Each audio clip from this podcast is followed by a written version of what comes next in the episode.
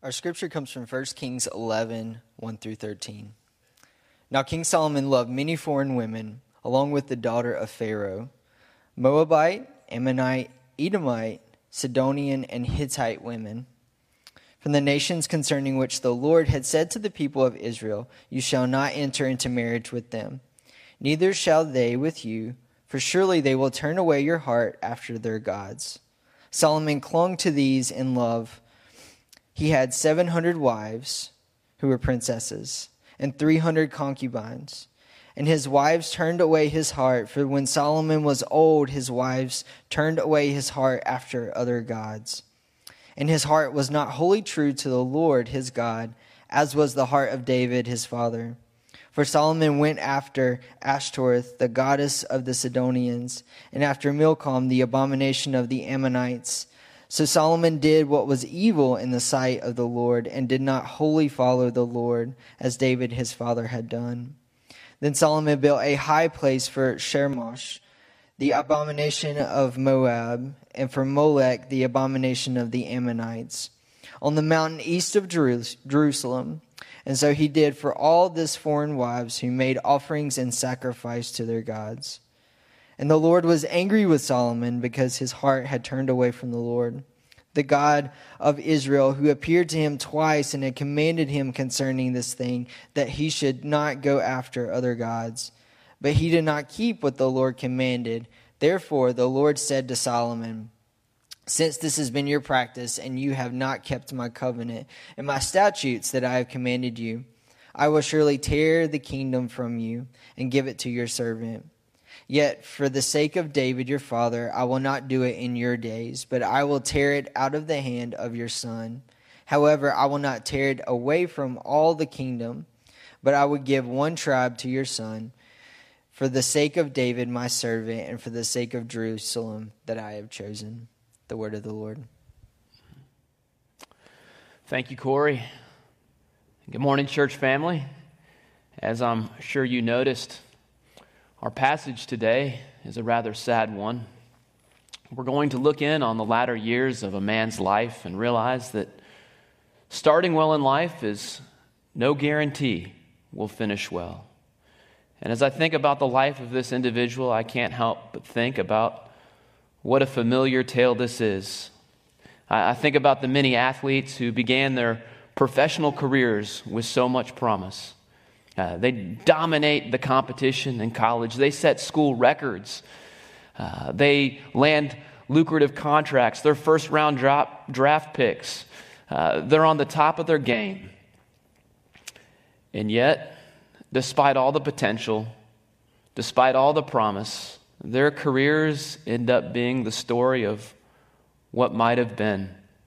Uh, I think of individuals like Darryl Strawberry and Johnny Manziel and Diego Maradona and Len Bias and Steve Prefontaine, and we could go on and on. Much like these athletes, the man that we're introduced to in our passage is one we would have expected greatness from. If there had been a, a spiritual combine of sorts, uh, this is an individual that would have scored off the charts. There was every indication of boundless potential. He came from a strong spiritual lineage. His dad wrote uh, half the book of Psalms. As a child, this man had a firsthand glimpse of what it looked like to walk closely with God. Not once, but twice, God personally appeared to him in a dream. God had also answered his request for understanding and blessed him with world renowned wisdom. His reign got off to a great start, and the kingdom enjoyed peace and prosperity under his leadership. This man even initiated and he oversaw the construction of this magnificent temple where people could come and worship the Lord. Every indication seemed to indicate that things were moving towards greatness. When people had the goat conversation, his name came up. And yet, instead of making the leap from good to great, we see this man plummets. He comes unraveled. Instead of ascending to greatness, he descends into depravity. 1 Kings 11, Verse 4 tells us this For when Solomon was old, his wives turned away his heart after other gods, and his heart was not wholly true to the Lord his God, as was the heart of David his father. For Solomon went after Ashtoreth, the goddess of the Sidonians, and after Milcom, the abomination of the Ammonites. So Solomon did what was evil in the sight of the Lord, and did not wholly follow the Lord as David his father had done. Continuing again in verse 9. And the Lord was angry with Solomon because his heart had turned away from the Lord, the God of Israel, who had appeared to him twice and had commanded him concerning this thing that he should not go after other gods. But he did not keep what the Lord commanded. Now, now how in the world does this happen to someone with so much potential? How, how can one start so well yet finish so poorly? What we'll see is that Solomon's undoing was not the result of an outside threat. It wasn't due to lack of opportunity or unfortunate timing or poor circumstances or any other external cause. Just like the individuals I mentioned earlier, Solomon's downfall was the result of a self inflicted wound. Ultimately, it was a heart issue. This is a point that God doesn't want us to miss. Three times in verse 4, we see the word heart. It also appears in verse 2, in verse 3, and then again in verse 9. God is telling us that if, if we were to do an autopsy of Solomon's failure, the cause of failure would be a divided heart. And in the same way that there are, are risk factors that increase the chance of heart disease, you know what I'm talking about here things like poor diet and physical inactivity and high blood pressure. Well, what we see from Solomon's life is that there are, are risk factors that lead to a divided heart. And if it could happen to Solomon, the, the wisest man who ever lived, it could happen to us as well. And so I want to invite us to look more closely at this man's life, and we'll discover three keys for avoiding a heart problem. The first key is beware of compromise. One of the greatest risk factors for developing a divided heart is compromise when it comes to God's word. You see, whenever we modify God's standards, whenever we choose partial obedience to Him, we put ourselves at risk. And what makes Solomon's downfall, downfall so tragic is that it's a lot like this picture of these folks riding in a convertible right behind the, the truck full of Porta Johns. If you own a convertible, this is never a good idea. You, you can see what's coming, and you know that this isn't going to end well. And it's, it's the same way with Solomon's life. 1 Kings chapter 3 verse 3 gives us the first glimpse of Solomon sowing the seeds of his own destruction. We read this Solomon showed his love for the Lord by walking according to the instructions given him by his father David. except that. Accept that. He offered sacrifices and burned incense on the high places. This seems like such a minor thing, right? This is such a trivial thing. I mean, the important thing is, is that Solomon loved the Lord, right? Isn't that all that matters? Well, what the writer wants us to realize here is that, is that anytime we, we have to place an asterisk beside our obedience, Anytime we have to make caveats, anytime we say, well, yeah, yeah, I, I follow the commands of Jesus, accept that, dot, dot, dot. Well, what happens is those, those little compromises turn into a big problem. It happened in Solomon's life. We see that it happened in King Saul's life. It happened in Samson's life. It can happen in our lives small cracks in our character eventually turn into large breaches that allow the enemy to, to rush in and to wreak havoc. And as we read on from chapter 3, we see that Solomon had cracks in his character.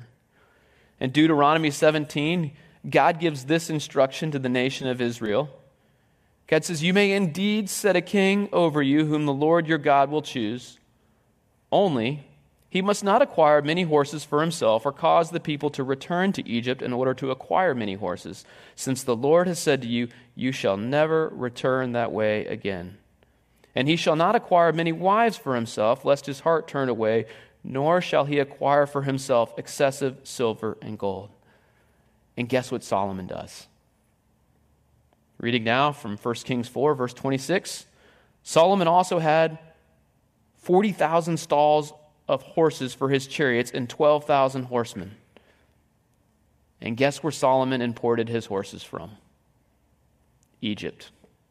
We find that in chapter 10, verse 28. So Solomon doesn't do so well with the first command.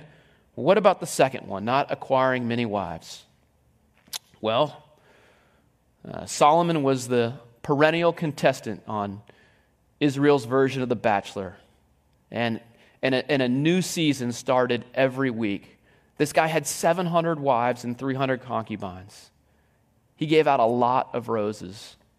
I, I doubt he even knew the, the names of all his wives.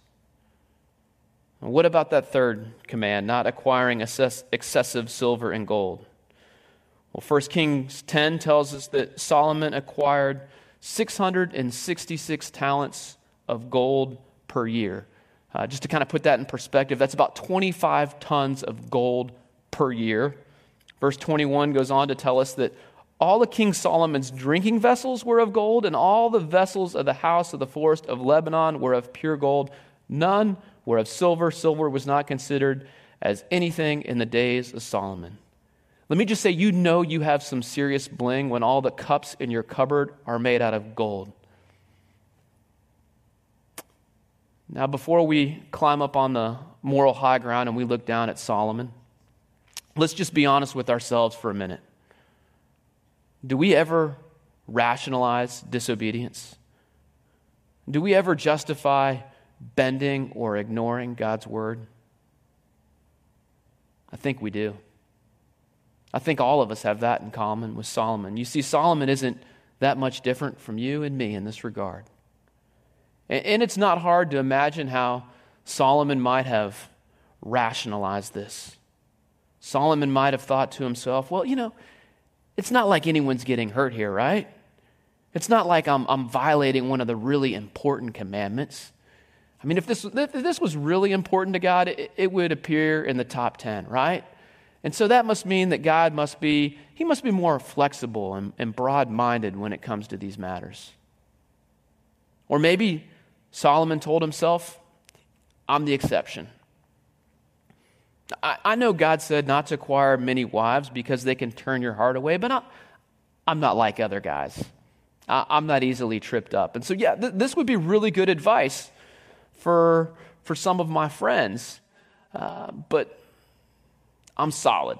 Nothing's going to happen to me. This isn't a big deal. Nobody's going to get hurt. Let's not worry about it. Or maybe Solomon reasoned, I know God gave these instructions back then, but, but we live in different times now. I mean, the, the culture is so much different today. The world is nothing like it was when Moses wrote this stuff. Uh, God's going to understand that we need to get with the times. He'll understand that we need to, to update some of these laws in order to make them more, uh, more applicable for our modern culture.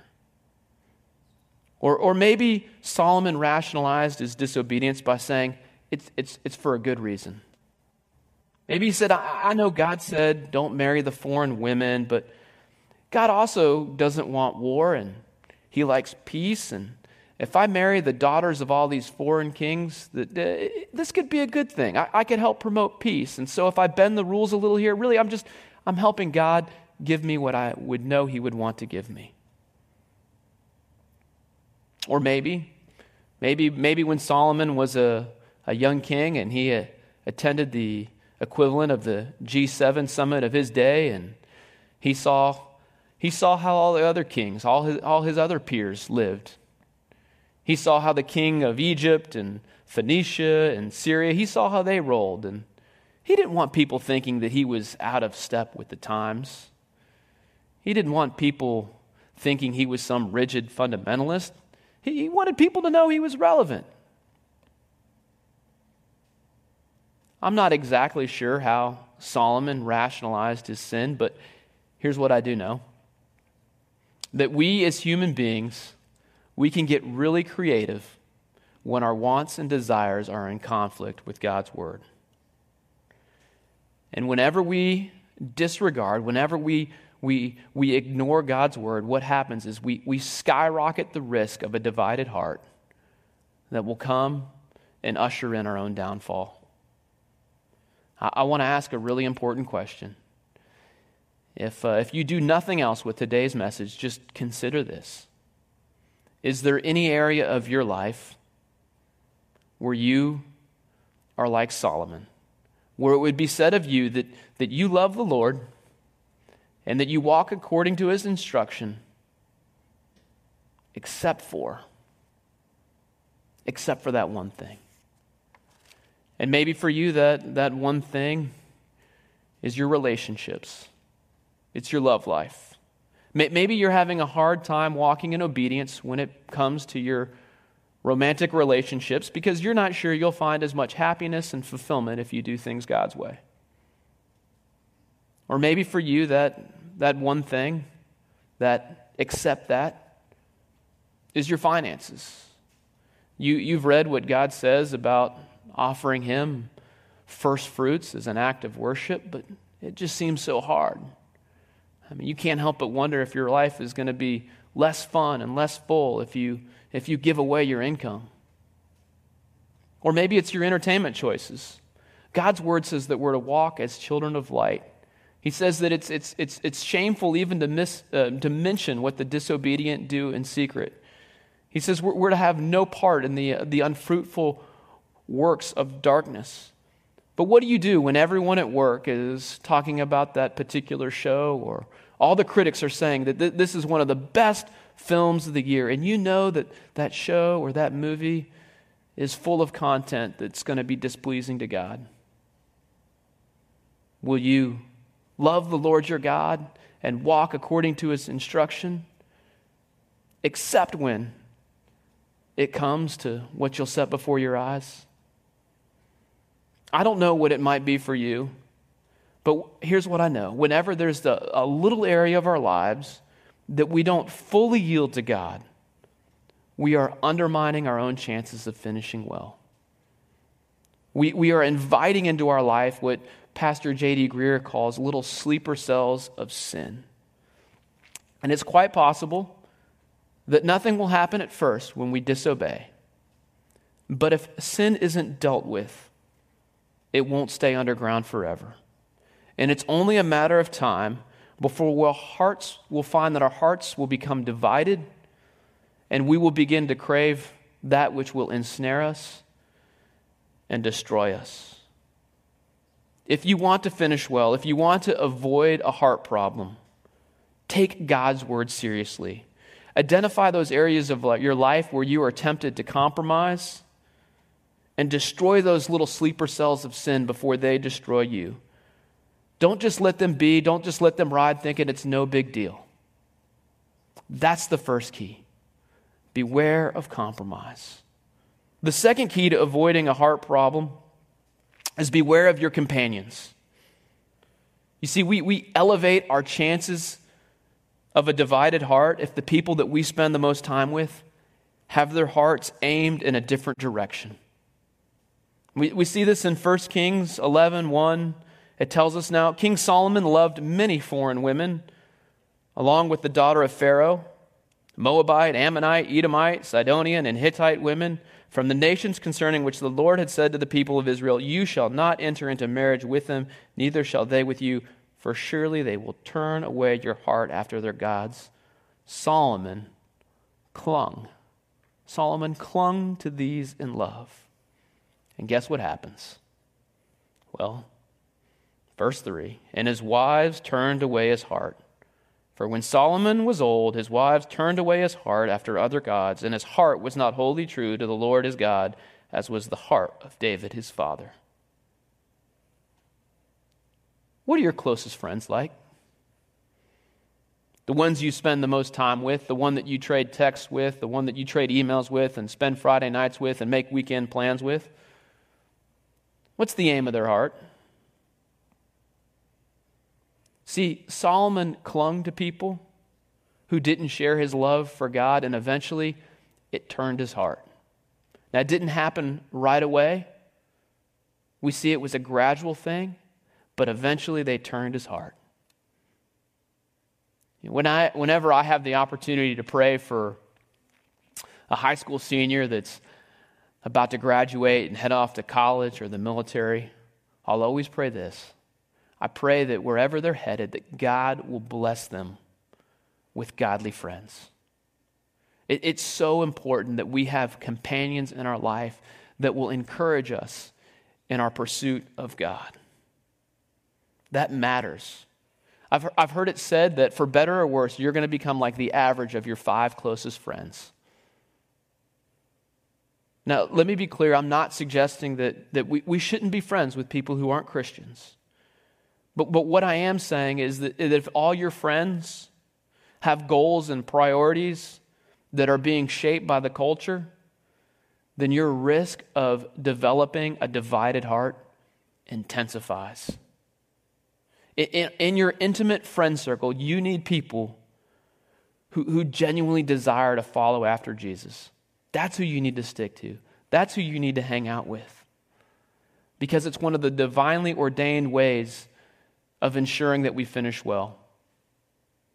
You know what's so ironic is that when we go to the book of Proverbs and we look at Proverbs 12, which Solomon wrote, we see he says this The righteous choose their friends carefully, but the way of the wicked leads them astray. And, and it's so unfortunate that Solomon didn't follow his own advice, or he might have spared himself a lot of heartache. So, in order to, to avoid a heart problem, the first key is to beware of compromise. The second is to beware of your companions. And the third key is to beware of self confidence. Said another way, beware of your own success. Let me just say success, it can be a beautiful thing, but it's also a risk factor. Solomon came and he, he rose faster and he flew higher than anyone else in his generation. This guy had a string of unbroken successes. He was successful in his business ventures. He was successful in his building endeavors. He, he, he, was, he was successful in his political ambitions. If this guy was launching a new business, you would want to pour capital into it because Solomon always figured out a way to generate a profit. You name it, he did it. He ran a, thriving import export business. He wrote poetry. Uh, he wooed foreign dignitaries. This guy was the man. But you know what? Success can do funny things to people. And, we see this same pattern lived out in the lives of other men and women. There's this guy, Samson.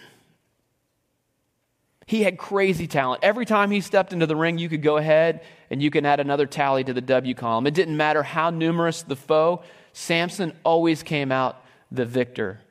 And rather than going out on top and riding into the sunset as, uh, as Israel's greatest judge, we see that this guy is oblivious to his own vulnerability at the peak of his success, and he orchestrates his own demise.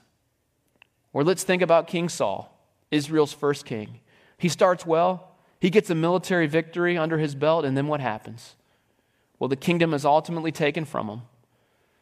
And it's not taken from him by the, the Philistines or the Ammonites or any of his enemies. It's taken from him by his own doing, by his own foolish choices that he makes when he's at the zenith of his power. And that same thing can happen today. It can happen to, to business leaders, it can happen to, to politicians. It can happen to athletes. It, can happen to, to, to virtually every profession. It can even happen to pastors. About eight years ago, some of the, the pastors of uh, the largest churches in our country, uh, they got together for this theological roundtable. And these were the pastors that everyone wanted to hear from. Uh, the, these were the, the sought after conference speakers. These were the folks who had the, uh, their face on the magazine cover. Uh, the, these were the individuals that had their messages streamed and aired all across the globe. And they got together for this theological roundtable that was filmed and then marketed and distributed. And now, eight years later, uh, I looked at the cover of that recently, and, and half the men that were part of that roundtable have been let go from their churches. And it wasn't because they could no longer deliver an engaging message, it was because they had been blinded by the dark side of their own success. And, and I just want us all to realize that success has a dark side. And the reason I say that is because the more successful we become, what happens is also the less dependent we can become on God. See, what happens is instead of looking upward to God, we can make the mistake of looking inward. The more successful we can become, the easier it is for us to convince ourselves that we've got the answer, we've got the solution, we've got the fix. We don't need to bother God. We don't need to go to our prayer, knees in prayer. We've got this. What's unfortunate is that at the start of his reign, Solomon demonstrated genuine humility. When the Lord comes to him in a dream and offers to give him anything, this is Solomon's response. He says, You have made your servant king in place of David my father. Although I am but a little child, I do not know how to go out or come in. And your servant is in the midst of your people, whom you have chosen, a great people, too many to be numbered or counted for multitude. Give your servant, therefore, an understanding mind to govern your people that I may discern between good and evil. For who is able to govern this, your great people? This is a beautiful prayer. Solomon acknowledges his own limitations, he recognizes his dependence upon God, and yet something happens. Somewhere along the way, all the horses, the gold, the palaces, the successful business ventures, they go to his head and he's no longer dependent in the same way. That, that sense of humility that he once had gets replaced with a sense of self sufficiency. Now, I don't know the, the condition of your heart, but I, but I suspect for many of us, this is an area of vulnerability. I, I know many of us have also been blessed with success in this life. Uh, our careers have gone well. Uh, our professions have panned out for us. Life has been good. But I also recognize this that really, in just a, a span of a few weeks, we have gone from a season of national prosperity uh, to a time of great uncertainty. With, with many in our midst struggling with financial insecurity and loss of income. And I just I want to echo what Pastor David said in the video that went out earlier this week about there being an opportunity in the midst of this season. And this is a chance for us to renew our sense of dependence upon God. James 4 tells us that we humble ourselves before the Lord, and He will lift you up. James also writes that God opposes the proud, but gives grace to the humble. And, and I can't help but wonder that while these events are unfortunate, and I, and I pray that they are short lived, if there's an opportunity here for all of us to reorient our hearts wholly on the Lord. See, I don't know about you, but I know that there are times when I catch my heart drifting. And I would dare say that uh, when our hearts wander, I suspect for many of us, it's just like Solomon we can find ourselves caught up in that false sense of security that can come from gold or money. We can chase after that fleeting fulfillment that can come from a romantic relationship. We can find ourselves wandering after that, that sense of significance that can come from bigger and better, from larger houses, from nicer cars and, and as a way of just posturing ourselves to receive this enabling grace that, that, that, that God gave Solomon during his early reign, I want to invite us all to do something similar, just to humble ourselves right now before the Lord in a spirit of prayer, wherever you're at. will you, will you bow your head and let's go before the Lord in a moment of prayer.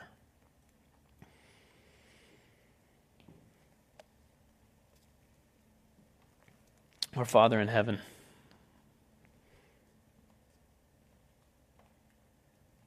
as we think about those risk factors that led to Solomon's downfall, we also realize our own vulnerability. We, we see the risk factors in our own lives that could lead to a divided heart. And God, we pray that you would help us to profit from your word that we heard. Help us to learn from this. We want hearts that are wholly true to you. We want to pursue you above all else because we know that you're a good God and that walking in your ways will always bring us joy and life to the full. God, in these times of uncertainty that can sometimes fill us with worry and fear, we thank you that we can trust you with our future. God, we would invite you now as we acknowledge our dependence upon you, as we come before you in the spirit of humility, would you show yourself faithful as you always have? Would you guide us? Would you protect us? Would you lead us beside still waters? Thank you for being a good, good Father. Thank you for sending your Son, Jesus. And it's in his wonderful name that we pray. Amen.